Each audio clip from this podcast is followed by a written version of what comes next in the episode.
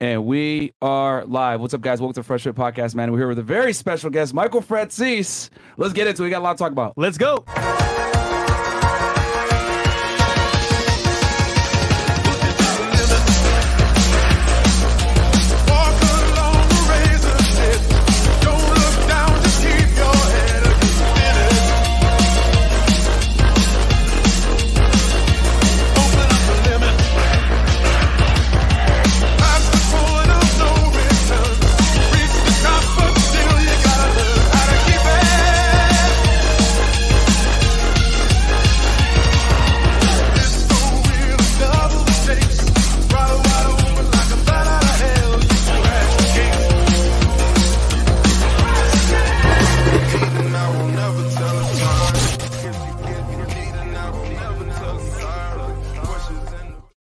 Right. And we are back. What's up, guys? Welcome to the Fresh Fit Podcast, man. I am super excited today's episode. We're here with the legend himself, Michael Franzese. Uh, guys, we're tight for time, so I'm never going to read the. Uh, we're not going to go through the normal announcements. We're going to go right ahead and introduce you to the special guest, Mike. I know who you are. I'm excited to have you here. Can you introduce yourself to the people for those that might not know? Well, it's great to be here, Myron, in one of my favorite places on the planet, Miami. So it's great to be here. Thanks for having me. And uh, many moons ago, a couple of uh, decades ago, I was a capo regime in the Colombo crime family, one of the five New York mafia families. And uh, I was in that life for about 20, 25 years. My dad before me was the underboss of that family, very high uh, position in that life. And um, I did quite well. Had had some success. Rose well. from yeah from soldier to capo, and uh, I was more of a racketeer than a gangster. You know, there's kind of a separation in that life between racketeers and gangsters.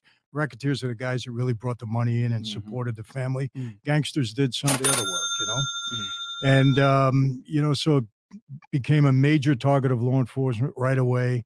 I had probably 18 arrests. I had uh, seven criminal indictments, two federal racketeering indictments, one bor- brought on by Giuliani, Sheesh. and um, went to trial five times. I beat every case, beat all five uh, cases.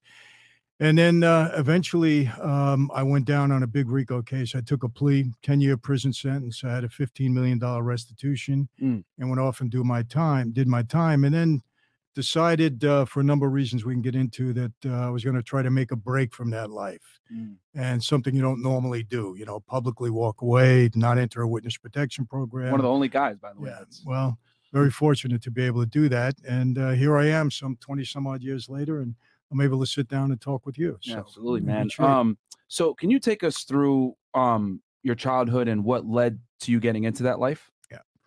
Well, like I said, my dad was very, very high profile. He was kind of like the Gotti, uh, John Gotti of the uh, of his time, Mhm. and became a major target of law enforcement right away. So I was always around, uh, you know, law enforcement, and their tactics were very different back then than they are today. Today, everything's very covert. Well, back then, when my dad was under investigation, he had seven, eight different agencies surveilling him 24 hours a day, seven days a week. They're Wow. around us all the time. Yeah. So I, I really grew up hating the police because I loved my dad. He was my hero, my idol. And, um, you know, he didn't want this life for me originally. He wanted me to go to school, be a doctor. And I was on that road till he got in a lot of trouble. He was indicted uh, three times in the state of New York, twice for grand larceny, once for murder. Uh, he beat all of those cases, but then he was indicted in federal court for masterminding a nationwide string of bank robberies. Mm. Goes to trial, gets convicted. They sentence him to 50 years in prison. Yeah. It was the longest sentence for a bank robbery conspiracy case, I think, ever given up to that point. Yeah. 1970. And this uh, is in the '60s when they indicted him for that, right? in the 60s. this is before RICO mid-60s, laws. Before RICO, yeah. Yeah. Oh, if it was RICO, he'd have gotten 150 Yeah, years. yeah. But um, so he goes off, to, he loses all his bills. In 1970, he goes away to Leavenworth. And he was 50 years old when he went in. And for me, you know, add 50 on top of that, that's a death sentence. Right. And around the same time, Joe Colombo was organizing the Italian American Civil Rights League. We were very close to Joey, our family. My dad was his underboss. So he kind of took me under his wing. I started meeting a lot of my dad's friends. You know, Mike, what are you don't Go to school. If you don't help your father out, he's going to die in prison. And I will tell you this you know, my did, dad did obviously a lot of bad things in his life. So did I. I went to, you know, jail for a crime I was guilty of. But that particular crime that he did 40 years in prison of, uh, my dad was innocent of. He was framed. Yeah, he wasn't right. a bank robber. Well, the I'll- people that testified against him were all drug addicts. all drug addicts and just bad people. and I'll take that to my grave. We Yeah. investigated that case. He was innocent. So I'm saying, you know, I have an obligation. I got to try to help my father get out of prison. So these bank robbers got caught, and they were basically saying that your dad is the one that put them up to doing it. Is that what is that what they basically were Myron, it, it was it was very smart. Yeah. They committed all the bank robberies. They did everything, and they said they were at one meeting with my father where he ordered the bank robberies. That was it. Mm. They didn't even testify to giving him any money.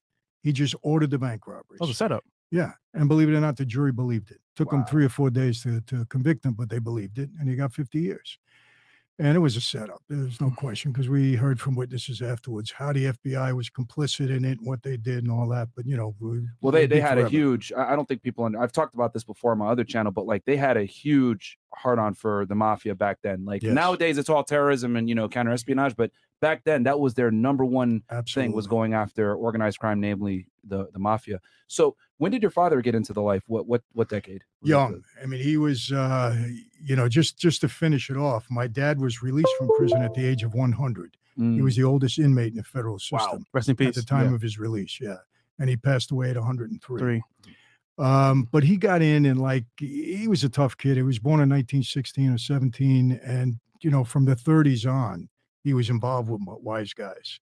And he got made when he was about 30 years old. So back in the 40s, 30, Okay. 30s or 40s. So yeah. he knew Lucky Luciano, Absolutely. Lucky. Luciano, and all those guys. he That knew Luciano, he knew Lansky, he knew Frank Costello, you know, Wow. Vito Genovese. Uh, Yep. He knew them all, uh, the Masseria, all those guys. all of them. Um, so he was there during uh, what was it called? The War.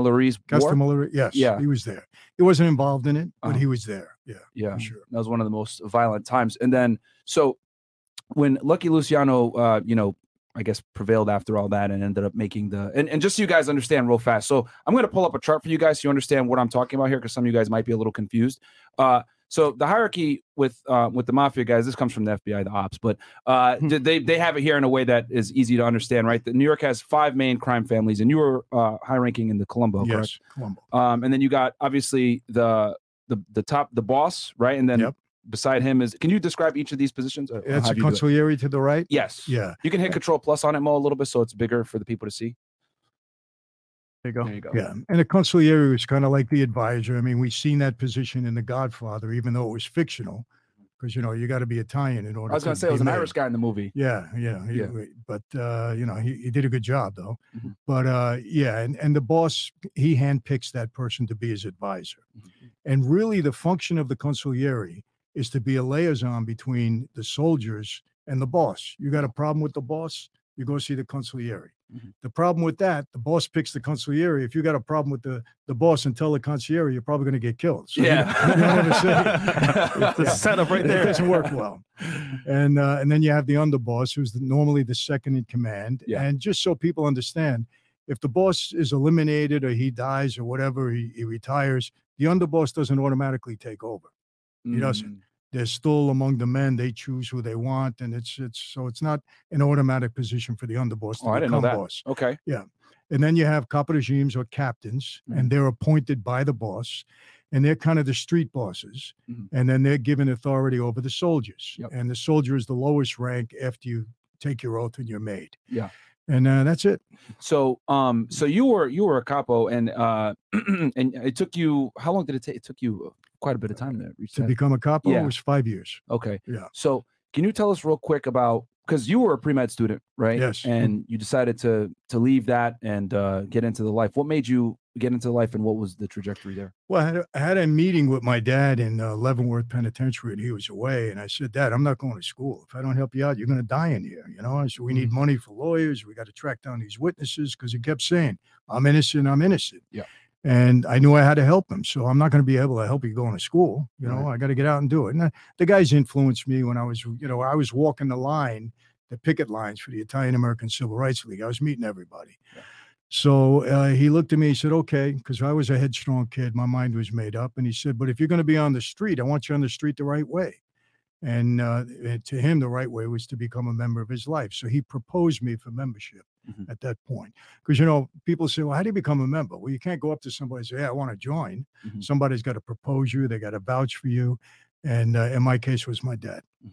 So you come in. What was a day in the life of um an because you're an associate first, right? You come in as an associate. You didn't come in automatically as a made guy. You had to earn that. What was a day in the life like as a as an associate? Well, here's the deal. About two weeks after my dad, uh, he said, "Go home.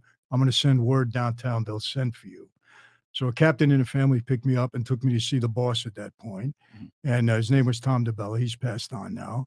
And he said, "Mike, I got a message from your father. You want to become a member of our life? Is that true?" I said, "Yes." He said, "Here's the deal.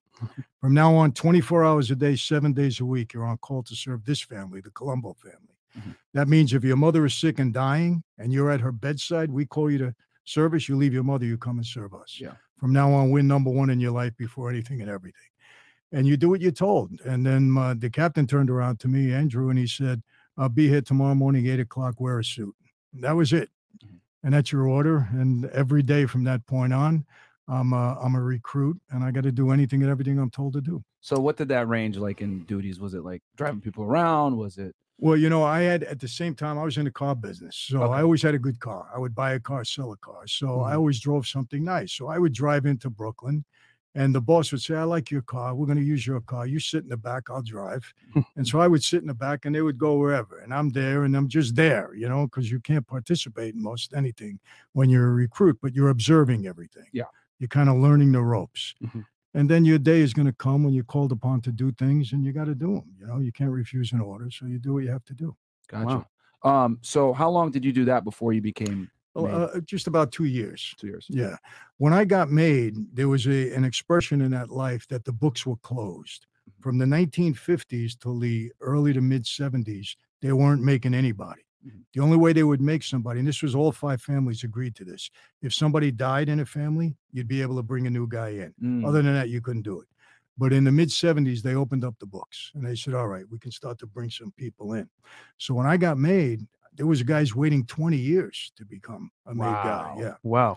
And then we come in, you know, a couple of us, and we go right to the top. You know, I was one of the first guys made, and uh, and that was out of respect for my dad too, because he requested it, and that was it, and they gave him that courtesy. Uh, so that was uh, that happened for me in 1975. Is Yeah. there jealousy in a family when that happens? When you come in? There's always jealousy. Mm. Yeah, I mean the older guys. I mean it's just like life, you know. Uh, they resented the younger guys. You know, even the older guys that were made for a long time. Mhm. If you come into that life, they still feel that they have superiority over you, but they don't. When you come into that life, you, you're told we're all equal. Mhm. The boss is even equal to a soldier. He may be higher in rank, but the boss is not supposed to re- disrespect a soldier either, because we're all made guys, and that's the status being made.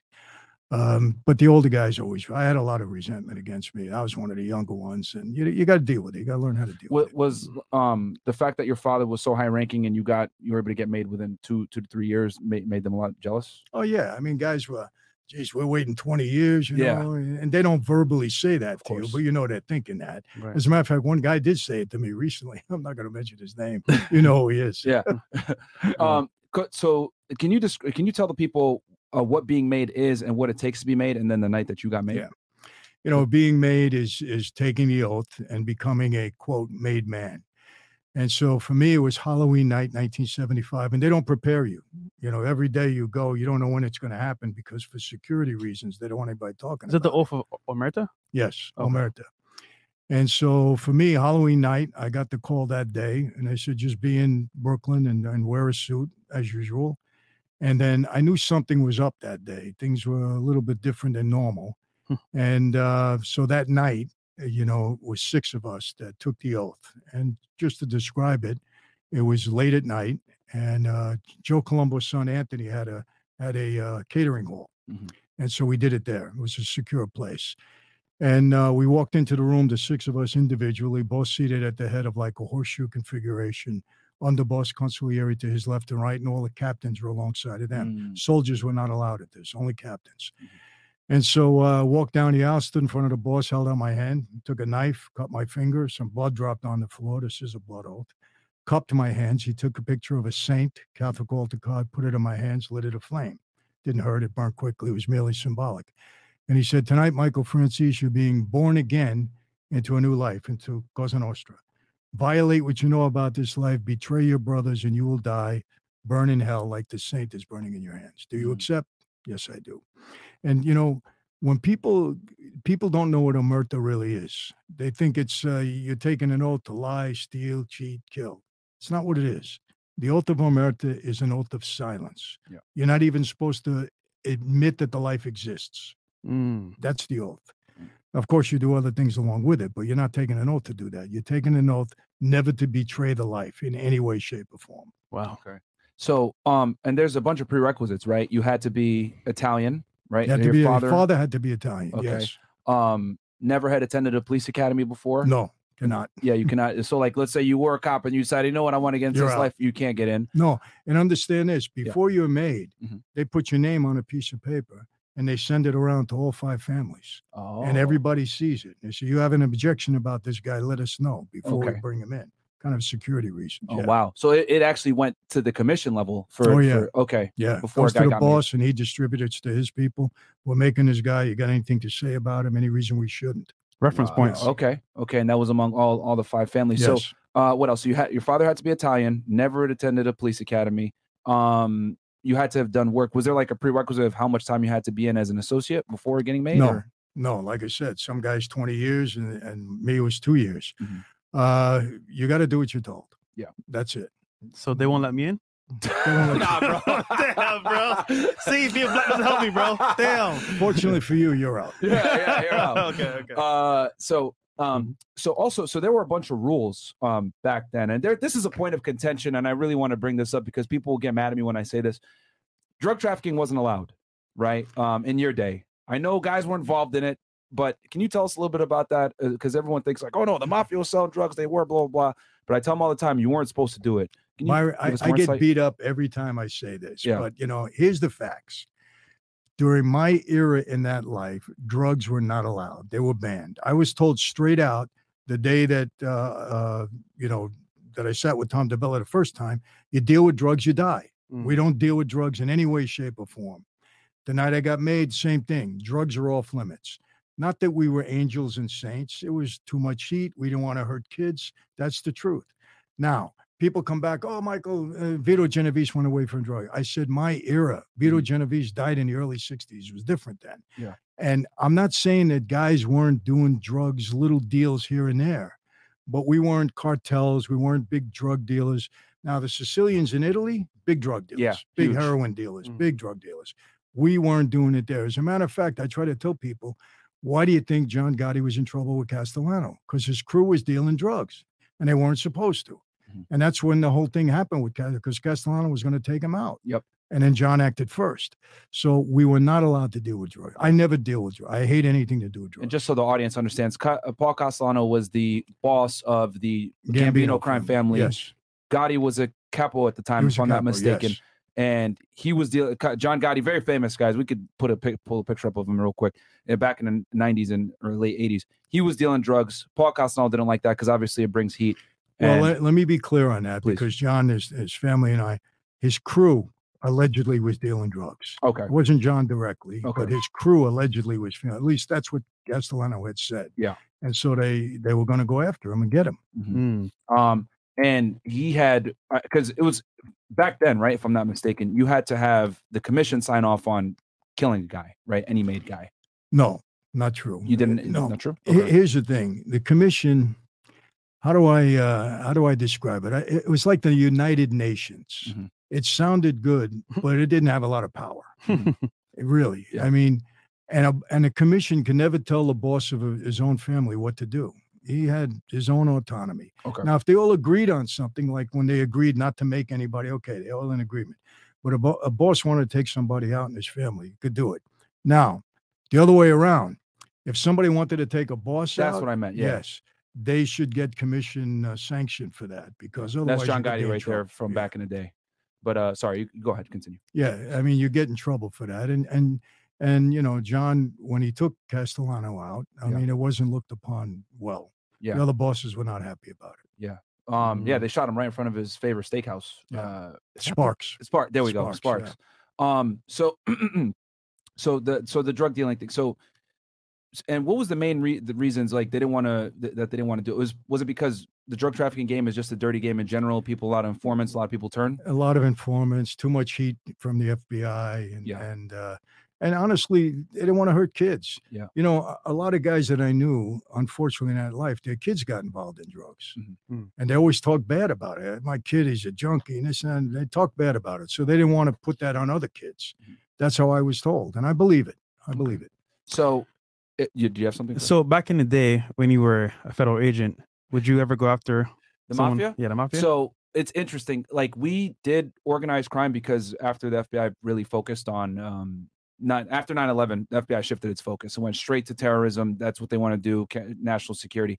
So Homeland Security took on a lot of the organized crime, but by then uh the mafia wasn't as prominent like uh, you know in in 2003 as it was but in the 70s 80s like you know that's all the FBI was going after which they're even back then they were supposed to focus on terrorism but they didn't. They focused on the mafia. That's where most of their money went.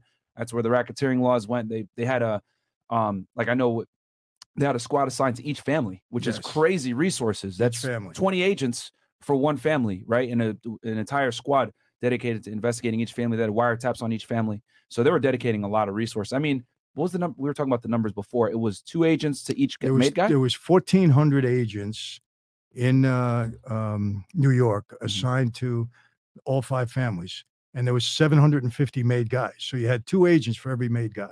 wow that's crazy man Crazy. And now I heard they have less than 100 agents. So Yeah.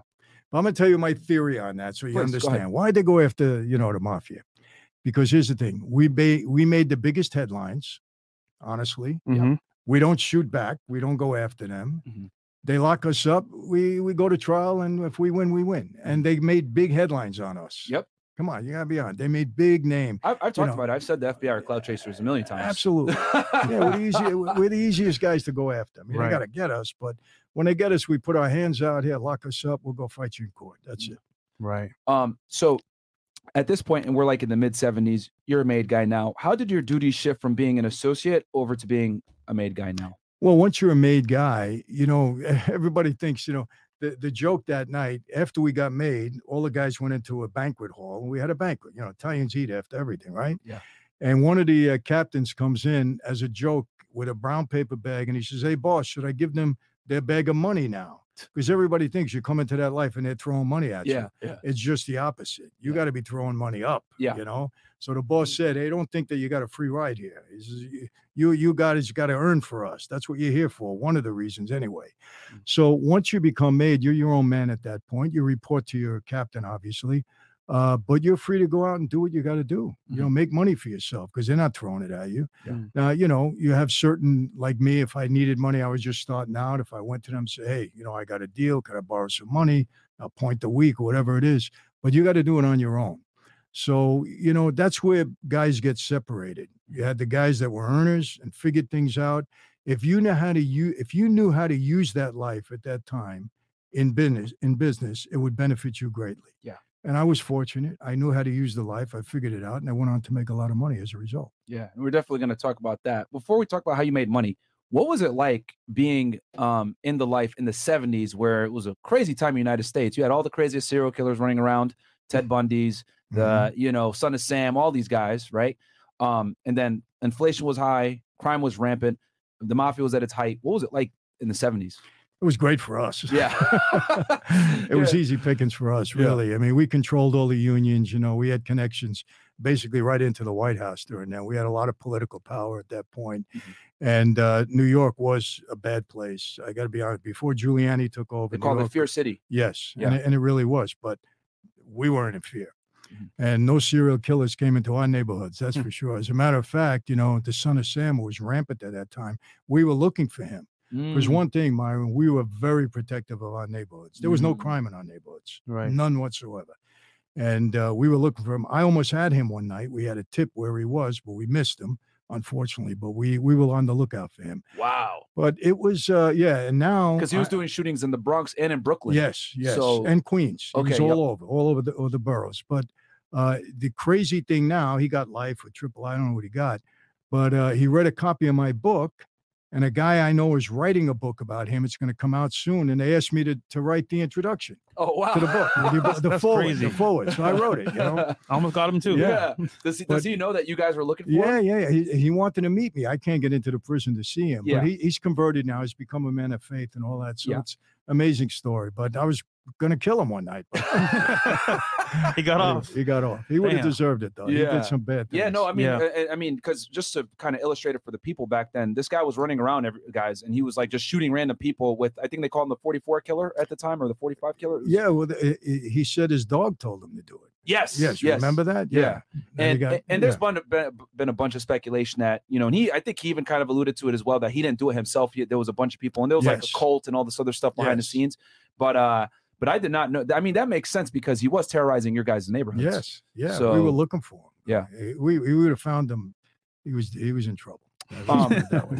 Put it that way. and and you know it's funny because i was born in 90 right and i was living in new york city from 90 to 99 as a kid and i remember that how dangerous new york city used to be even back then and then when before giuliani came in and really was you know making a push to clean up crime like what was it like being in new york city in that era like was it just I mean, the city, you couldn't go to Times Square. Well, we could, but I mean, Times Square was, you know, the, the porno capital of the, of Yeah. the country, at least back then. It was a disgusting place, quite honestly. You didn't want to be there. Uh, but crime was rampant. Yeah. You know, we didn't have trouble with the local police. You know, as a matter of fact, you know, in, in New York, with 750 guys, many of us had relatives that were Mm. police guys. Yeah. Or we had neighbors that were in the police force. So we got along with them. We didn't have any trouble. Our, our nemesis with the FBI. We have trouble with the locals. So, you know, I had gambling operations in the city. We were paying off the cops. I mean, it was it was a good time for us Mhm. with respect to that. Yeah. And it was a great time. I mean, I had, you know, some good clubs back then. And, uh, you know, uh, Studio 54 was around. We, we, we had a lot of fun. You know, I put it that way. When Yeah. it comes to networking, right? Uh, for the, I guess the families, so to speak.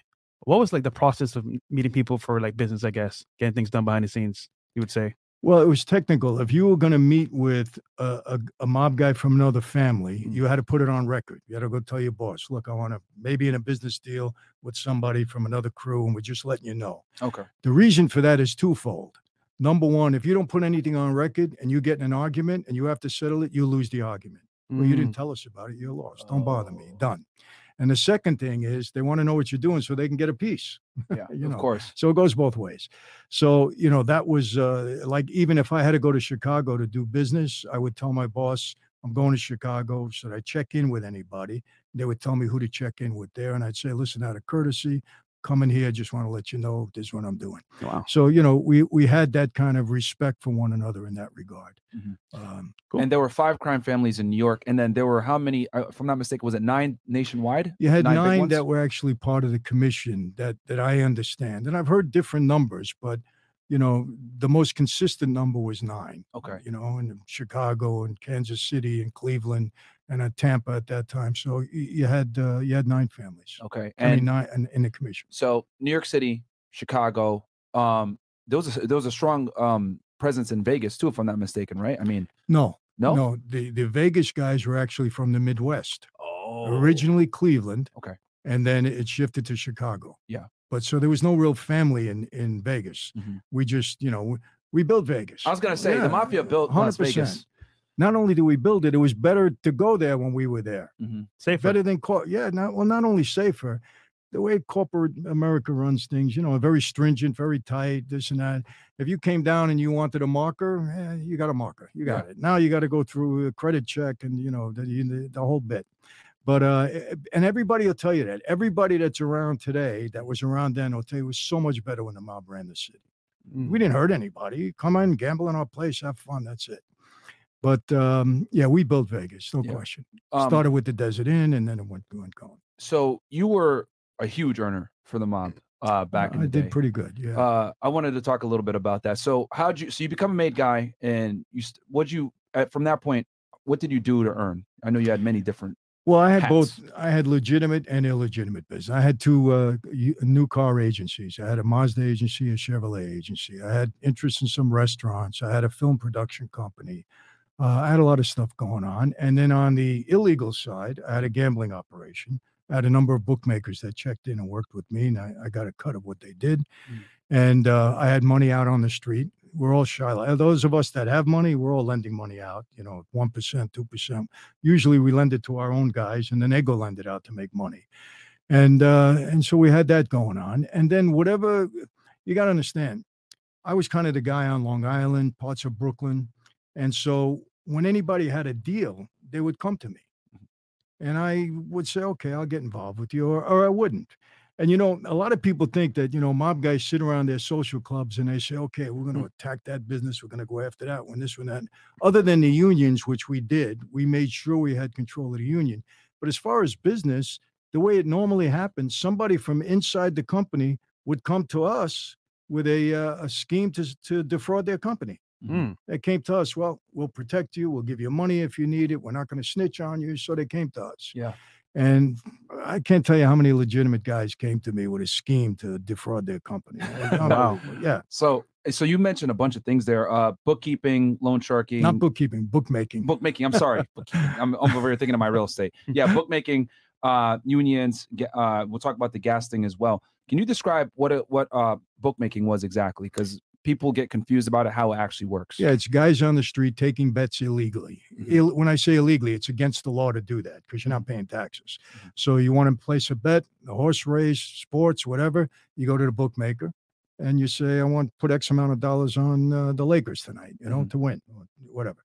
And uh, so he he uh, he's taking the bets. Yeah. Now it's illegal because you're not paying taxes, Mhm. and basically that's it. And gambling was illegal at that point. I mean, it's still illegal if you're not doing it through the government. It's gotta be regulated, taxes. yeah. It's got to be regulated. We taught the government how to be gamblers. Do you know when when uh, when off track betting came into New York? You may you may not remember it.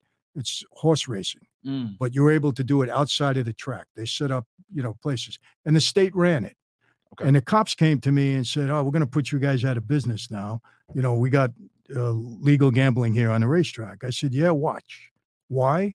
Because when you came to us as a bookmaker, we gave you credit. Mhm. That's it. Right, just tell us what you want." And we were very good at collecting our money. You weren't going to beat us. But you go to the state, you got to pay right then and there. Mm. What happens? 80% of the time, you're going to lose. Yeah. So when you lose, what do you do? I don't have any money. Let me go back to the bookmaker to see if I can make this up. Yeah. They increased our business. yeah, yeah, yeah. Wow. Those guys who had never gambled before, now we're gambling with us. And then what do you think happens after that, Myron? They went bankrupt Yeah, off yeah, track yeah. betting. They didn't even know how to do it. I said, you should have called us up. We would have ran it for you. It would have been great. oh boy. So Um, so you guys so you're making so you're doing the and you guys had influence with some of these sports right obviously you know basketball well, whatever yeah. you know hey we need you to score because it wasn't winning and losing it was spread right on it's all about the spread. It's Okay. not winning and losing. All about the spread. can you describe that a little bit as far as like I'll give you an example. Yeah. You know, let's let's go to college. Let's go to basketball. Okay. Five guys on the court's easy, right? So we used to watch some of the St. John's, Syracuse in New York. We watched the players. They used to come and hang out in some of the clubs we were in, Brooklyn, Queens, Long Island, the city. Mhm. We'd hang with them. We kind of pick up one of them out. Let's say he's a guard, right? He's playing for St. John's.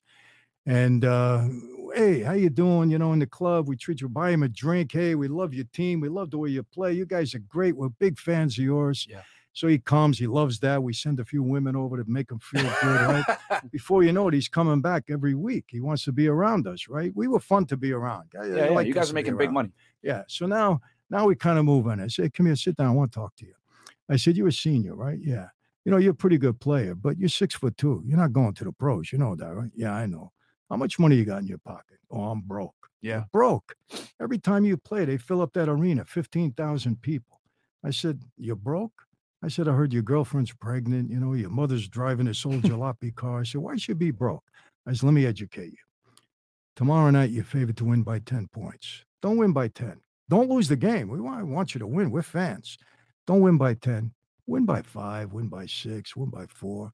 I Mm. said, don't cover the spread. You do that, I take 10 grand out of my pocket. That's the number. And I push it over. He never seen that in his life. yeah Right? I said, put it away. Go buy your girl. Buy. I said, you do that for me 10 times, you got a hundred grand. I said, who's better than you? Very hard to to pass up. yeah because they're still winning Yeah, Yeah. I'm not going to tell him. Hey, I said, who's going to get it? Your boss, you, you know, who's going to know? Yeah. You know, forget about it. Don't worry about it. Don't tell anybody. Forget Very about hard. it. Yeah. Forget about it. That's a good when I heard that, when I heard that line, my wife will tell you, I was the only one in the movie that cracked up because it was so real. She looked at me like, "What are you laughing?" I said, "You don't get it. It was so real." that's what the movie Donnie Brasco if I'm not Everything. mistaken Forget Yeah. about it. You know, what are we going to eat tonight? Forget about it. You know, Forget about it. Everything. That's a good offer though. So yeah. Yeah. and I mean this is the the 80s now at this point, right? I'm guessing. So at ten thousand dollars in the 1980s, guys, the equivalent to about 20k today. You of put that in front of a college kid's face that doesn't make any money. a lot of money. That's a bunch of money back then. Yes. Um, even today in today's by today's standards. So so you guys were doing this and he fixing the games and uh, making quite a bit of money off a spread. And with basketball, right? They, a good player Easy. can influence it easily. and listen, a referee. Yeah. You, Oh you got a, refs too. listen to me. Oh, you got a referee. Let's say Christmas time. You know, he wants to make a few extra dollars. Mm. You know, a referee, he can call a foul every time they go down to court, or he don't have to call it. Either Right. way, it's up to him, right? So you know what? Favored to win by ten. The Lakers are playing whoever back then. Kobe Bryant. Hey, what do you do? Put him on a bench for an extra few minutes. That's how you manipulate the spread. Wow. You know what I mean? Yeah, so yeah. instead of winning by 10, you know, they win by seven. He puts 25 grand in his pocket. Who's going to know? So that's why Golden State lost. now we know why they lost, bro. Damn it. Who's Uh, going to know? Right? Think about it. Um. So, uh, Hmm. uh, so was basketball the easiest to influence? I'm assuming probably because Basketball, obviously, tennis. Okay. Big, Y'all were in tennis too. Wow. You got to get to one person. Yeah. You know, when there's a one man sport like that, uh, Yeah. you know, easy. But basketball, pretty easy because you got five guys on the court and any one of them can make a difference. So Mm. basketball, tennis, boxing. Were you guys in, in football too? Boxing, big. Yeah. Football as well. or- Football, yes, but football's a little bit different. You know, look, I had a bunch of pros that were gambling with bookmakers that I, I I had, and you know, the pro, you the same thing. You know, I had a bookmaker call me up. He said, "Hey, so and so from one of the New York teams, he's into me for fifty grand. Should I cut him off?" I said, "Why would you cut him off? You're writing something on a piece of paper. It didn't cost you anything. Let him get into you for two hundred and fifty grand, wow. and then bring him to me." Yeah. Mm-hmm. Right. Then he bring him to me. I sit down. Hey, you owe us a lot of money. Oh, you didn't know I was involved? Sorry, we didn't introduce ourselves. My name is so and so. I said, listen, you owe us a lot of money. How are you going to pay? Well, you know what? I'm going to give you a break. I said, I love the team. I like you. I said, you don't have to pay me all at once. I says, you bring me X amount of dollars a week. I said, no, no, I'm going to charge you two points a week on a 250. You make sure you bring it every Monday. You play Sunday, bring it to me on Monday. Don't forget.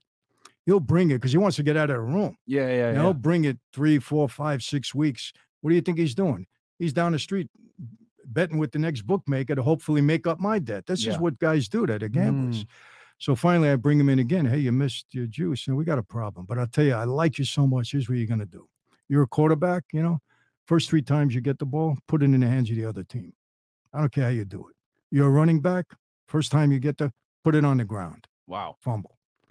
And that's how you try to manipulate. Doesn't work every time, but over Yeah. the course of a season, you're going to come out ahead. Wow. And that, that just goes to show like how, how much power you guys had back then, Yeah. where you guys were influencing, you know, sports at a professional level, collegiate level, et cetera. So how much was that bringing in on a weekly basis, just the bookkeeping alone? The, uh, Well, sorry, the bookmaking. bookmaking. Excuse me. I'm thinking of my real. I'm trying to hire a bookkeeper right now for my real estate. so I shows keep you're a legit guy. Myron. You just proved yourself. yeah. How, how much were you earning from the from the bookmaking? Oh, was a lot of money. Look, a, a smart bookmaker makes a lot of money, especially in the New York area, Yeah. because we have so many teams. There's so much going on, so many people. I mean, you know, hundreds of thousands a week. Mhm. Yeah, good ones. Wow. And this is Yeah. in the 80s, so this is a lot Yeah. of money. So you were also involved in uh, lending money out, Yes. uh, which people know as uh, there's terms for it. it's loan sharking and Loan what was the other sharking, term shylocking. Shylocking. Yeah.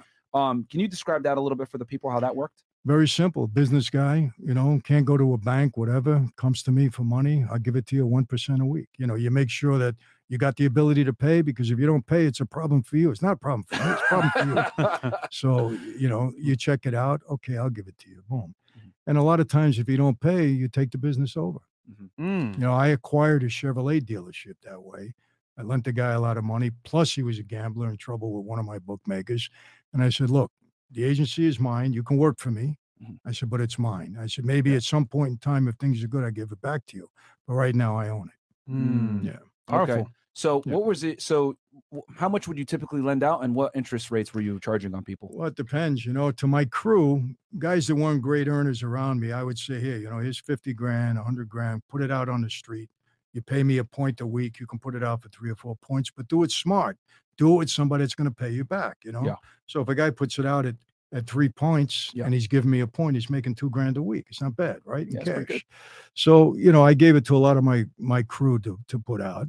And then again, if it was a business that I thought, you know, was was worth it, I, I would give it to them. It could have been a couple hundred grand. I mean, yeah, So, whatever they needed. What happens if you don't get if you don't get paid?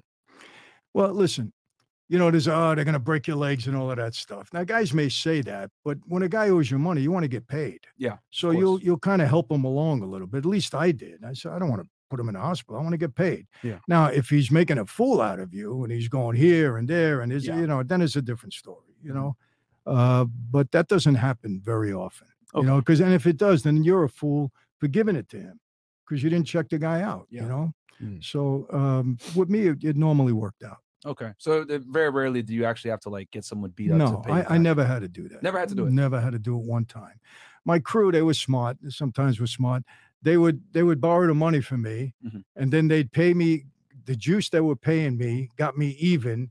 And then all of a sudden, the guy they lended to ran away or something. So, Oh. you know what I mean? So they didn't. Okay, They paid so me always made the- sure to pay you, even if they took an L. yeah, to make sure that I got all my money back. Okay. So if I lent them 15 grand or whatever, 10 grand, and they're paying me a point a week, they made sure that the interest covered my principal. yeah. And then all of a sudden, the guy left town or a guy got, who knows, whatever.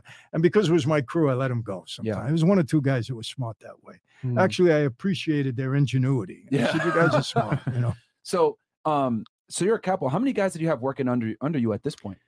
Well, you know, because of the the gas business that I was in, I had about 300 guys on 300 guys under Yeah. you. Yeah, because I had the Russians that were involved with me, and they had a, a sizable crew. Mhm. And then I had my own crew, and uh, it was a lot of guys. Mm. So, what was it like? Because you know, obviously, you're making all this money. You have all these people working underneath you. That must have been very stressful. What was that like, man? You know, Myron, I, I, I stress. uh, You know, I, I had to go to the doctor the other day, and I had a little issue, nothing serious at all. I had an ulcer, right? Uh-huh. And she says to me, "Do you have a lot of stress?" I said, "I don't know what stress is. I've been a certain way my whole life. I don't know. Is it Yeah. stress or wha- whatever you call it?" So, l- let's put it this way. Back then, I was very on top of things. I'm I'm a lot more lax business wise than I was then. Back then, I was on top of everything. Yeah. I was 24 7. I'm working, I'm watching, I'm doing everything between, you know, being in Brooklyn and doing what I had to do, coming out to where my businesses was. I was very active in that regard. Yeah. Um, so, I mean, I'm, I'm an early riser. I'm up six o'clock, even if I'm out all night, you know, four o'clock in the morning and come home six, 6.30, I'm up Mhm. and I'm out early. So, but I had a lot going on. So I had to pay attention, you know, otherwise I would have got hurt. So we we talked about the loan sharking, the book making, um, unions. The mafia was notorious for infiltrating unions. Can you describe that and how that would go about? we installed our people in the unions. Mhm. So the delegates, the uh, you know, the the the uh, w- we had guys at the top in the union. Mhm. So we controlled it. You know, how did we use the unions? We shook down a lot of people. I had the restaurant and bartenders union; they were mine. I mean, local. I didn't have the whole union, but I had the local. I had the security guards union; they were mine. I had I had nine nuclear power plants that we had our security guards on. Oh, Now, listen to this. You may not know this, but you check it out. When a, uh nuclear power plant goes down, it's not used anymore. Mhm. They got to have security there for 100 years really? afterwards. Yes. That was the law back then. I don't know if it is now. So I had security guards around there doing nothing and collecting big money because they were there. So we controlled that union. And then we had them in the hotels and all of that. And uh, the delegate, the, the union president, was my guy. So they answered to me. And restaurant bartenders, I say, okay, we're going to go pick that restaurant. Big day. They got 25 employees. Go in and tell them we're going to unionize. They don't want to unionize, Mhm. right? So I'll go in and say, listen, I heard you got a union problem. I can help you out. Well, how can you do that? I said, well, they're going to put a picket line out there. They're going to stop everything. Nobody's going to be able to come into your place. Yeah. You don't want the union? No, we don't want the union. I said, all right. Uh, every Christmas, give me, uh, figure it out. You got union, you're going to have to pay pension fund, health insurance, the whole bit, Yeah. double time when they work overtime. and That's it. That's union rules. I'm going to save you all that money. Every Christmas, give me 25 grand and they're out. Oh, okay, great. Mm, So you would prevent them from unionizing? We, yeah, Ah, okay. prevented. And then then I would come back and say, listen, there's another local. I, I can't help it. You know, it's a different crew. I can't. I, so here's what you got to do. Mm. Put the union in here. Only you put one. How many employees you got? 25. Make two of them union people. Don't worry about the other 23. So now my union is in here. Nobody could ever bother you again.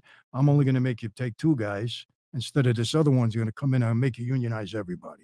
So Oh, now it's a union shop. Mhm. I saved them a lot of money Yep. and nobody else can come in there. wow. So there's all different schemes on how you do it. Yeah. But the, let me tell you something. You control the union, you control a country. Yeah. The Teamsters Union, two and a half million members. What do politicians want?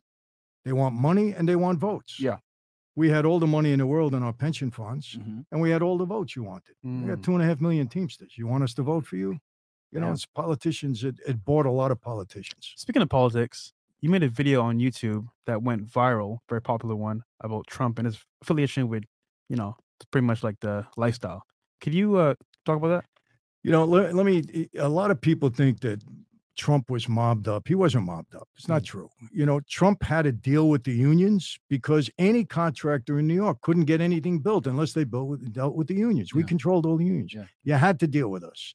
Now, uh, Trump was represented by Roy Cohn. Mhm. And I knew Roy, and Roy did represent some mob guys. He represented, I think, uh, Tony Salerno tried to represent me, but I didn't hire him.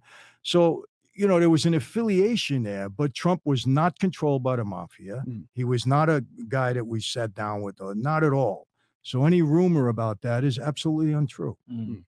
Yeah, and and, and uh, because back then, to because you guys controlled uh, controlled the construction. Uh, Yes. like all the buildings you guys see in New York City, the mafia probably had some play in those bu- Every buildings. one of them. Yeah, being had to. Yeah. Um, I, I had the biggest construction job for uh, apartments into uh, co-ops in all of the country at one time. It was in Queens. oh, Yeah, we we uh, we had uh, 3,800 conversions Mhm. from apartments to co-ops, and I controlled all the unions there in that job. So with construction, right? Because that's a th- th- typically unions are strong in the construction business. You know, whether it's you know erecting buildings, windows, etc. So w- would it be kind of similar to the restaurants where you'd be like, hey, these guys want to come in and unionize, but you just pay me this, and we're not going to unionize. Same thing. Or in this particular job, same way. The the uh, the the uh, supervisor was a guy I knew. Yeah. And he brought the deal to me. He said, Michael, before the unions come in here, because they're going to come, a Yeah. job that big, they're going to come. He says, "Can you handle it for me?" Absolutely. So the guy I can name him, the uh, the builder's name was Jerry Gutterman, Mhm. and I sat down with Jerry. I said, "Jerry, the union's going to be all over you." He says, "No doubt. Let's make a deal now." I said, "You make my guy is going to be. We're going to have to bring the union in because if I don't bring it in, somebody else will. Mm. But same deal. You put one of my guys in each one of Is the this when the job is like paid for and planned, and they're going to start building? Yeah, it? yeah. Okay, this after. Okay, okay. I said, you put one of my guys in. I want a shop steward. I want this, that, that, that. I said, and I'm going to charge you X amount of uh, money per apartment you pay me. I said, so that's how we'll keep, and I'll keep the rest of the union out. I probably saved them $10 million. Yeah. I said, but aside from that, I said, all your trades, all your subcontractors, you come to me first. Mm. So you got a painter, I'll bring him in. Gotcha. You got uh, plumber, I'll bring him in. So we were making all the subcontract work, but we still saved them a lot of money. Yeah. Because I said, Jerry, do the math. He said, no, we're in. Wow. So, it's not like I- we were shaking them down. Yeah. We were helping them. So I noticed they Yeah. get very good offers that you can't really resist. Yeah. no, It's, you know, it's well, powerful. That was I- a great line. I wish I would have came up with that. And uh, honestly, that No, I'll, I'll and- make and- you an offer you can't refuse. because I've always like wondered about that, like what, like what, ma- what incentivized them so strongly. But it's clearly it's like you guys saved them a lot of money, so it's a win-win because they don't have to unionize, unionize at the highest level where they're paying a bunch of money out. Yeah. You guys are able to come in and control it, Exactly. and uh, everybody makes money. Exactly. And then I said, well, Michael, you know, if, it wasn't you guys pushing the union, they wouldn't be here. I said, no, that's not true. That's what their job. Their job is to unionize people. Yeah. So whether we, if we weren't there, they're coming in and they'll put up picket lines and they'll do all the legitimate stuff that you do. We're, we're going to prevent that. Hmm. So okay, so with the with the unions, how much were you earning roughly a month with that back then? That, that job, I earned a ton of money. I Yeah. mean, it was, it was a couple of million dollars. I Wow. don't remember exactly. We had a lot of money coming in. And Okay. plus I put a lot of people to work because we had the subcontracting too on a major job. Did you get paid during the job or after the job was During the job. Oh, No, during. no, no. Okay. Yeah, you- we don't wait. Periodically. Okay. wait. Yeah. Um, and then how much were you making from the from the loan sharking roughly per month, if you remember? You know, I, I had over a million dollars out on the street at one time. Oh, so yeah, so figure uh, one point, two points. You know, I worked between a point and two. Okay. You know, I never, I never choked anybody. Is you, you're giving somebody, making them pay five percent a week on a, that's a lot of money. Yeah. You know, you don't want to hurt somebody. You want them to pay. Yeah. Yeah. So I was making a lot of money. Yeah, So you're making one percent, and you were charging this interest on a weekly level or like week? monthly? No, that's a week. Oh wow! So, That's a so week, between every one week. and five percent a week. Every week. Oh Wow. Okay, Yes. that's 50, Smart. 52 weeks a year, no days off for Christmas or anything else. Every Yeah. week. and and your guys and that's smart because I, I was wondering like if you were the one that actually lent the money out but you actually had a layer of separation so you'd give it to your guys Yes. they would lend the money out Yes. they'd be responsible for getting the money back to you Yes. okay Yeah, there are times when I dealt directly with the with the business guy. If I thought he was, you know, a high quality guy, I would deal direct. But Right. you know, you try to insulate yourself in case one of them go bad and they want to start telling. You know, so you, you try. of course so um i think one of the and correct me if i'm wrong here one of the most profitable schemes you had was with the gas station Gasoline. oh man can you can you take us through this uh how, how this all worked I'll try to break it down quickly because this was a seven year operation for Yeah. me. I will tell you this, you know, according to the government and everybody else, it was the biggest scheme that the mob had since the days of prohibition. Mm. And I can verify that. I mean, at, you know, at the height of our operation, we're bringing in five, eight, ten million dollars a week, Mhm. a week. And it was all stolen gas tax money, defrauding the the government. It wasn't like we five to eight million dollars a week. Yeah because we were we were selling a half a billion gallons of gas a month, taking down 30, 40 cents a gallon, you know, whatever the market would bear. And um, you know, again, it was a guy in the gas business. He had a small operation. Two guys from another family were shaking him down Mhm. for money. He ran to me. Mhm. Michael, help me. You know, I want to be with you. I don't like these guys. They're, they're extorting me, whatever. So, uh, make a long story short, I got made these two- two guys go away and I went into business with him. And after two weeks, you know, he, so, somebody that I put to watch him comes to my house Mhm. and puts a, uh, a box down on my kitchen table, $320,000. And that was the first week's take when we got into business with Mm. tax money.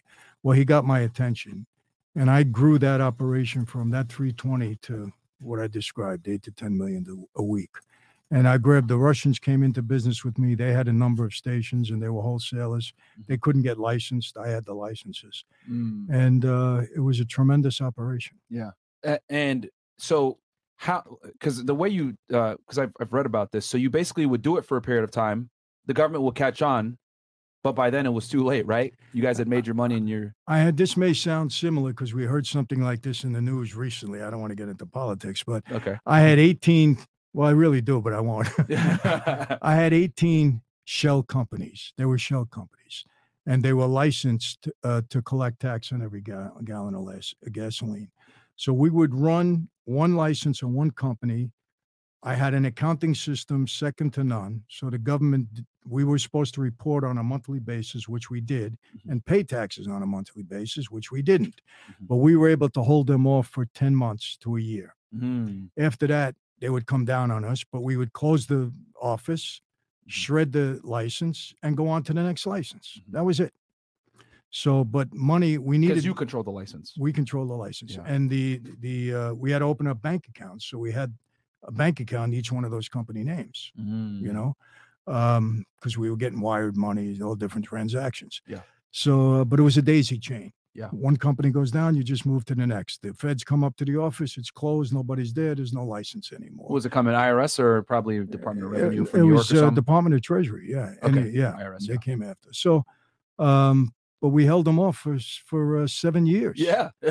until my partner got in trouble on an unrelated case and he became a, an informant and he, he blew the whistle. He snitched on you on that yeah well he yeah and he he told him what they what we were doing i had two feds two agents come to me maybe halfway through this.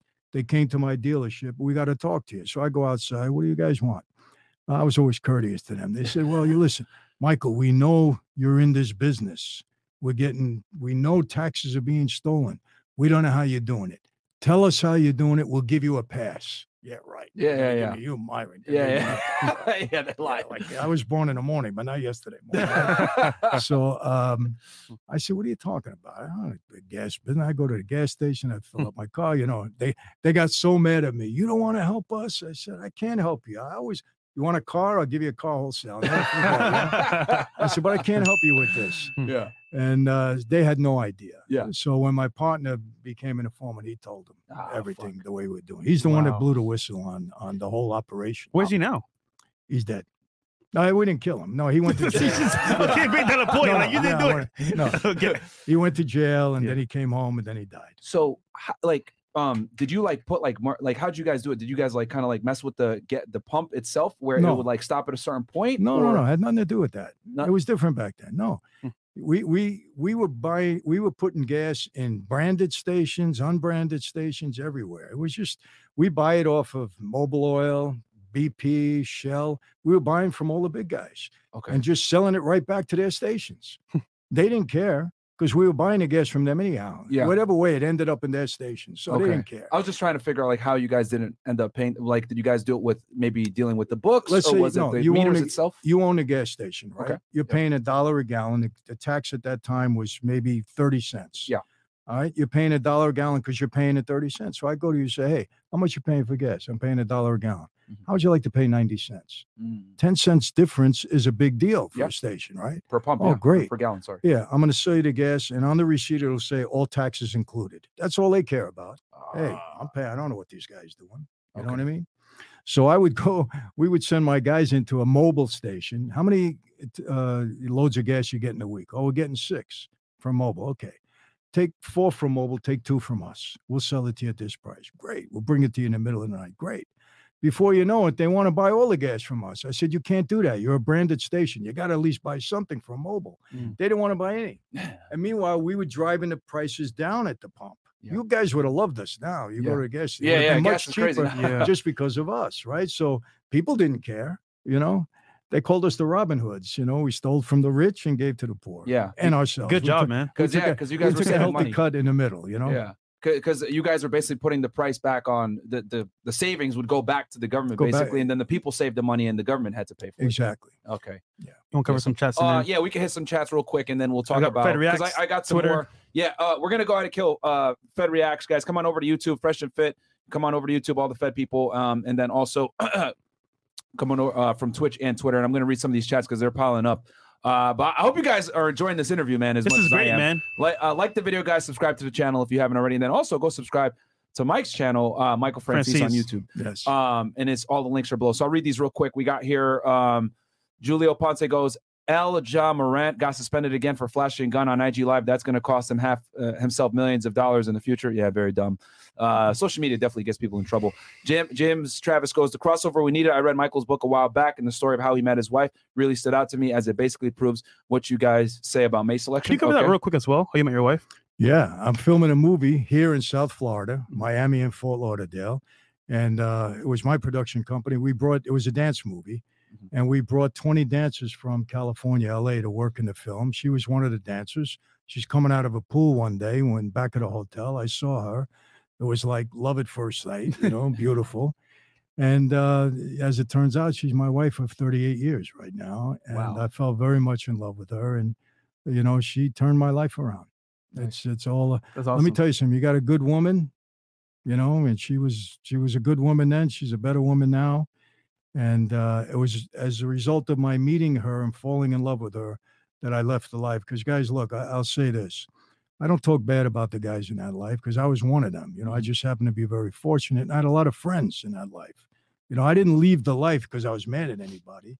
I left the life because I called a mob life an evil lifestyle not the guys, but the lifestyle, because I don't know any family of any member of that life that hasn't been totally devastated, Mm, including my own, not Yeah. my wife and kids, mother, brothers, and sisters. I had a kid sister died of an overdose of drugs.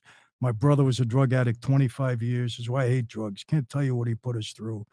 My mom, you know, 33 years without her husband. Yeah. When she died in 2012, her relationship with my dad was horrible, was ugly my dad 40 years in prison a mess Yeah. a mess so and every family is like that in some way shape or form so i said I, I, I just fell in love with this girl she's 20 years old 21 am i going to marry her and this is going to be her life too Yeah. Mm. if i ever get out of prison you know no way so as a result of that i tried to make the break from that life she was my motivation and then you know a long story after that but uh you know i became a person of faith she's a strong christian woman and and as a result of that, I'm here today. If it wasn't for her, I'm dead or in prison the rest of my life. Wow. Wow. Without a doubt. That's Inspiring. awesome. Uh, what what do we got here? Okay, uh, Diego goes, "Hey, Myron, I've heard this before on your show, but I never really understood what you meant.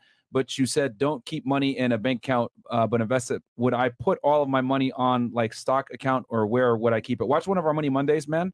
Uh, and we Mhm. talk about where to invest it. But I'm big into real estate, as you guys know. That's why I keep saying bookkeeping because I'm in the process of figuring one out right now. Uh, and then there, uh, Daryl Wade goes, uh, Mr. Michael Franzese, what are your thoughts on the former mayor uh, Rudy Giuliani? And are you and Sammy the Bull friends? Uh, Giuliani, I hadn't seen him. He tried to put me away for a hundred years. He told me in the courtroom when he when he uh, tried me, he said, "If I convict you, you're going to get double what your father got, hundred years." Fortunately, I beat the case, or I would be in jail for a long time. Uh, and 30 years later, he and I were on a radio show together. Oh, Wow. really? Not only that, this book, my book, Mafia Democracy, when when my publisher heard him on the radio show, he said, You think Rudy will read the foreword? I mean, write the foreword. Because we got along really good. He said, Michael, I've been watching you for 30 years. I really think you're reformed. I'm proud of what you did. I'm glad I didn't put you in jail. I said, Well, thank you. That's awesome. But uh, I said, listen, I don't know if he's going to write the foreword, but hey, I'll take a shot. So I go to him and he wrote the foreword. That's Wow. awesome. Unbelievable, right? Just shows you how life turns around. That's great. Uh, so yeah, I mean, for, as far as I'm concerned, he's fine. And Sammy the Bull, we're friends now. Mhm. You know, Sammy's, you know, a little bit different, but I respect what he's doing now. I like his family very much, and you know, we got a, a little thing going together. He just did something that we did. He put it on one of his. Uh, one of his platforms. I don't know. Yeah. But yeah, I mean, look, I I rather be friends with everybody, Myron, than enemies with anybody. Yeah. What, what does it pay? course. So Yeah. you know, our past is our past. Yeah, and go go get that book, guys, because Rudy Giuliani, for those of you guys that don't know, he, he basically he led the you know The attack charge. on the mafia back then. We used the RICO laws, right, that were created in the '70s, and he really went hard in the '80s on the on the mafia. So that's really interesting that he wrote your four. That's amazing. crazy. yeah, I was shocked that he Um, did it. And, Speaking he, of and a great foreword. I got to tell you, great foreword. I was shocked.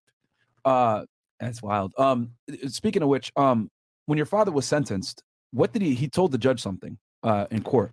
Judge says, Mr. Franzese, you got anything you want to say to the court? Yeah. You know, he just gets sentenced for 50 years. My father looks at him. He says, Yes, Your Honor.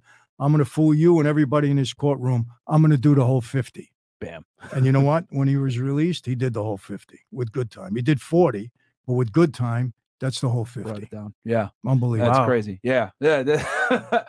that- um, what do we got here? Uh, we got uh, Angelic. Oh, shout out to Angie. Myron, don't forget my questions, please. Okay, I got you, Angie. Uh, we got Everett Overton uh, in the house as well. Uh, he goes, uh, get, Get a- Michael a steak on me. Great guess. Yeah, no, I've, I've been excited for this one. Man. Shout out to you, yo. That's a deal. Uh, and then wh- when do we? What else do we got here? Uh, and then various layers goes. I appreciate you, Fresh and Myron, always bringing value to everyone. Keep up the great work and have a great day. Get into the CEO network as always. Big bossing. I appreciate that. Thanks, my bro. friends. Uh, and then Them uh, boys. a real wise guy on the pod, yo. F and F is on another level. P.S. Chris is still a bum, but he's a bum. Okay, he's out bum. All right, very fantastic. I think he meant to say hour. Never be a failure. I want to be top one uh, point zero one percent uh, of men if possible. I'm 25, bio major, work nine to five, hits the gym, six foot tall. I plan to go to med school, be a doc. What else to do? Hey man, that's gonna keep your hands full right there. So just focus You're on the right that. path, bro. Um, so okay, uh, you had a jet. I had a jet. I had a Learjet, a 25A, and I had a Bell helicopter.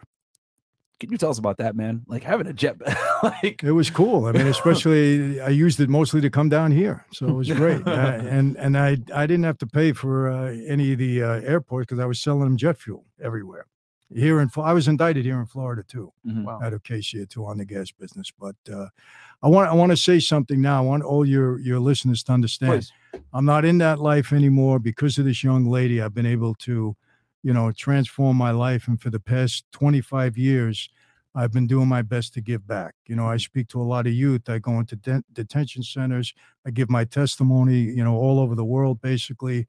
And uh, I recently created a platform called Mob Ties. Yeah. And you can go on mobtiesvip.com. Link is below, guys. Yeah, please go on and look at it. And uh, what we're doing here, we uh, we have put together a team of people to help people in their personal development and their business life. And we created a community of people, and it's really caught on. I mean, people are the the uh, the response that we're getting from people that we've been able to help is great. And so please go on that mobtiesvip.com. We got a little gift for you if you jump on. And uh, we also have a uh, uh, something that we just did that you can go and view, and it'll tell you about the whole program. Nice. The other thing I want to mention with uh, Mike Tyson, I was filming with him the past two days. I'm not going to tell you what we got in store, but it's a big announcement that'll be happening soon. However, July 22nd, right here at the James L. Knight Theater, Mike, myself, and probably Chaz Palminteri will be appearing on stage. July 22nd, Tickets go on sale. Advance tickets May 24th Wow. next week. And uh, I want to invite you guys to the event. I hope you come. It's right here in your backyard. And we're very excited. Everything I'm doing right now, guys, is really to try to give back, you know, because I do believe I've been extremely blessed, very, very fortunate. To those who have been given much, much is expected in return. And we're trying to do our part. My whole family, you know, my wife is extremely supportive of that. Without her, I, I don't know how I'd even be getting by. My daughter is here. She's my assistant. She works with me, and uh, and they keep me straight. To be honest, you, gotta gotta have somebody to keep you straight. Yeah. Mhm. and uh, I'm very accountable to them, and that's it. So just very excited. Um, That's awesome. quick question for you. So, um, you do a lot of outreach with helping people uh, with gambling problems and stuff. Can you tell us a little bit about that? Because you do a lot of speaking with. uh, Well, young you, yeah, I, I was recruited by all the pro leagues, Major League Baseball, the NBA, NFL, and uh, and then all the universities, Mm-hmm. the NC, NCAA. I've spoken at over 300 universities throughout my time, and all the players in those leagues. And it was basically not only about gambling, but about relationships that they keep. How Mm. important it is to have the right relationships, be accountable to right people, and keep those that are not doing you any good away from you. So we talk about that a lot. It's been a great program. I've been doing it for over 20 years.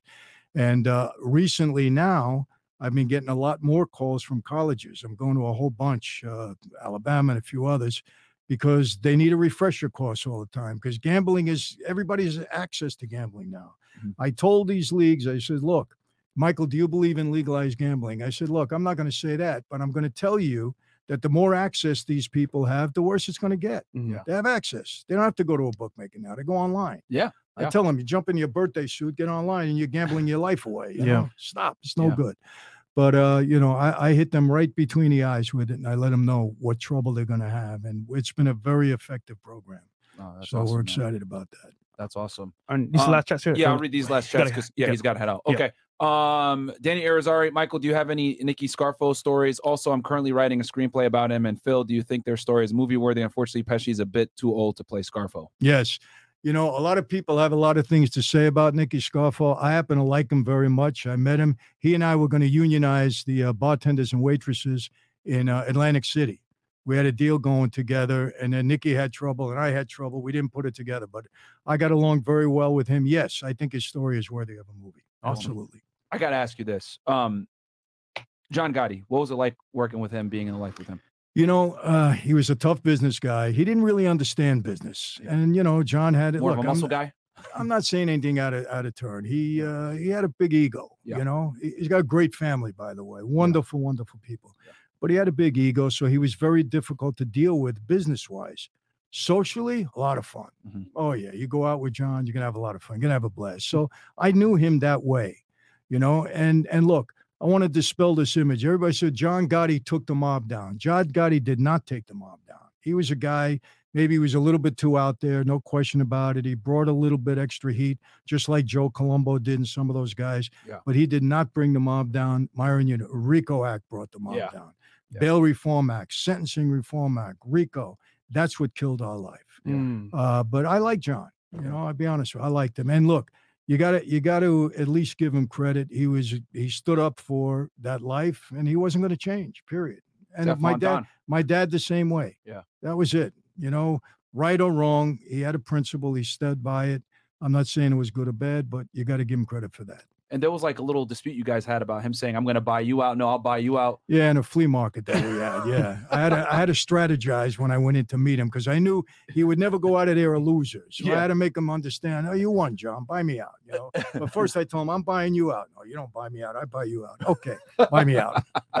Speaking of buying It out, worked. here's my last question for you, uh, Michael. So, who is the biggest family, or I want to say mob, in the world? Well, you mean mafia or In just- general. In general. Well, listen, you got to give it to the drug cartels now. I mean, they practically control the country. Let's be honest. Yeah. So if you had to, if you had to compare the two, I would say the mafia in Italy and the drug cartels in Mexico and, and South America. They're huge. I Yeah. mean, they, they got their own armies Yeah. in, in Mexico. I mean, you got to give them credit. Because I thought it was them, them boys, Ah, Who? them boys. fresh. I don't know about them, but you don't want to mess Ignore with him. Don't worry about it. This Okay. guy, man. uh, okay. Any anything else, Mo? Uh, okay, and I'll read this last one here. Mike, would you consider a podcast or sit down with Joey Diaz, great comedian and a friend of Joe Rogan? Would be great to see two old NY guys get together who used to be in that life. Shout out to FNF, PS Chris the Bum, Big Mo, yes sir. Yes, sir. I- but no EMO. I like Joey Diaz. Yeah, I would definitely do a sit down with him. And as far as Rogan, I got a little bone to pick with him. He did about a 10 minute deal on me, Mhm. but he never called me to come on the show. I don't know if he likes mob guys or not, but he spoke well about me. Okay. He really did. Yeah, I got the, the clip. Gotta make that happen, man. Yeah. Huh? Gotta You know, it yeah, happen. yeah, they got it. No, I mean, you, sh- you We're gotta trying to get go on there. too. Yeah, yeah, yeah. You, you got to go on there, man. I mean, well, I, I I- I have a way. I may fool him. He may see me whether he likes it or not. And I don't mean that as a threat, Joe. That's that's a good thing. No, he Joe Rogan is great. I mean, I Yeah, love what he has to say. He's very straightforward, very honest, and I agree with a lot of what he says. yeah, He's definitely great. an inspiration for us as well. Yeah. I Yeah. mean, and you were one of the high. You, Al Capone, uh, John Gotti. You guys were some of the highest earners. Uh, you were ranked what in the top twenty of earners in, in mafia history, right? That's, well, they said I was the biggest since Al Capone. I Yeah. don't know if that's true or not, but that's what they said. we'll take it. I it. mean, eight million a week. Yeah. I, I believe it, man. we'll take it, bro. Yeah, yeah. Well. I believe it. Uh, Last one. and then last one here. D- DLC, I really want to know podcast. Outstanding show, gentlemen. Brother Michael, how important is loyalty between men? How did you deal with disloyalty then? And how should you deal with disloyal men today? Keep leading from the front. Good one. Loyalty is everything. Unfortunately, there was a lot of disloyalty in that life. That's what helped destroy it. A lot of Yeah. guys became informants, and uh, you know it weakened the life terribly. Loyalty is everything in life. Uh, You know, if you have a commitment, you do, you got to do your best to keep it. Sometimes you slip and fall, but you bring it back. You know, because we still live in the real world. Uh, but very, very important. And guys that were disloyal in that life, they either joined the government and went into witness protection program and survived, or they got killed. And Yeah. that's the bottom line. Got it. So, Mike, we'll give you the last word, man. Anything you want to tell the people before we close out? No, just I enjoyed it. You know, bring me back again. I have an excuse, Absolutely. a good excuse to come back to Florida, which I love. I'll be coming down here a lot. Good, good, good. Uh, but please, mob ties. You know, we look forward. Look, it's our way of giving back. It's a great community. Uh, we got a gift for you. You're going to get the unwritten rules of the mob and of mob ties. Mm, Something that I think everybody should follow. And we have a video there that'll explain all about the program that we have. A lot of top people are jumping on. I mean it. As a matter of fact, we might get you involved, Myron, because you're into real estate yeah, yeah. and we want to help people you know earn Yeah. and we know a lot of people in different industries they're not aware of we give them information and uh, and schooling and, and education and knowledge and they can and better themselves That'd be great. that Yeah. yeah i'd love you to jump on both of you I don't, you into real estate too Um, more into cars. cars all right cars we could share a lot with yeah. um uh that and july 22nd the tickets go on sale may 24th next week advanced sales me mike tyson and chaz palminteri how could you get a lineup like that we were all together today it was a lot of fun That's awesome. it's going to be a special night right here, James L. Knight Theater, and uh, we're looking forward to it. And that's it. Let's go. Hey, man. Uh, Mike, it was great having you. Uh, Yeah. We definitely will do a part two because I know we're it. tight on time this time, but we'll Yeah. definitely do a part two and have another discussion. I think the people really enjoyed it. Yes. Let's it. Um, but yeah, guys, all those links are below. Go check out Mob Ties, and we'll catch you guys back here with some lovely ladies probably in about an hour or so. So, peace. Peace. Take-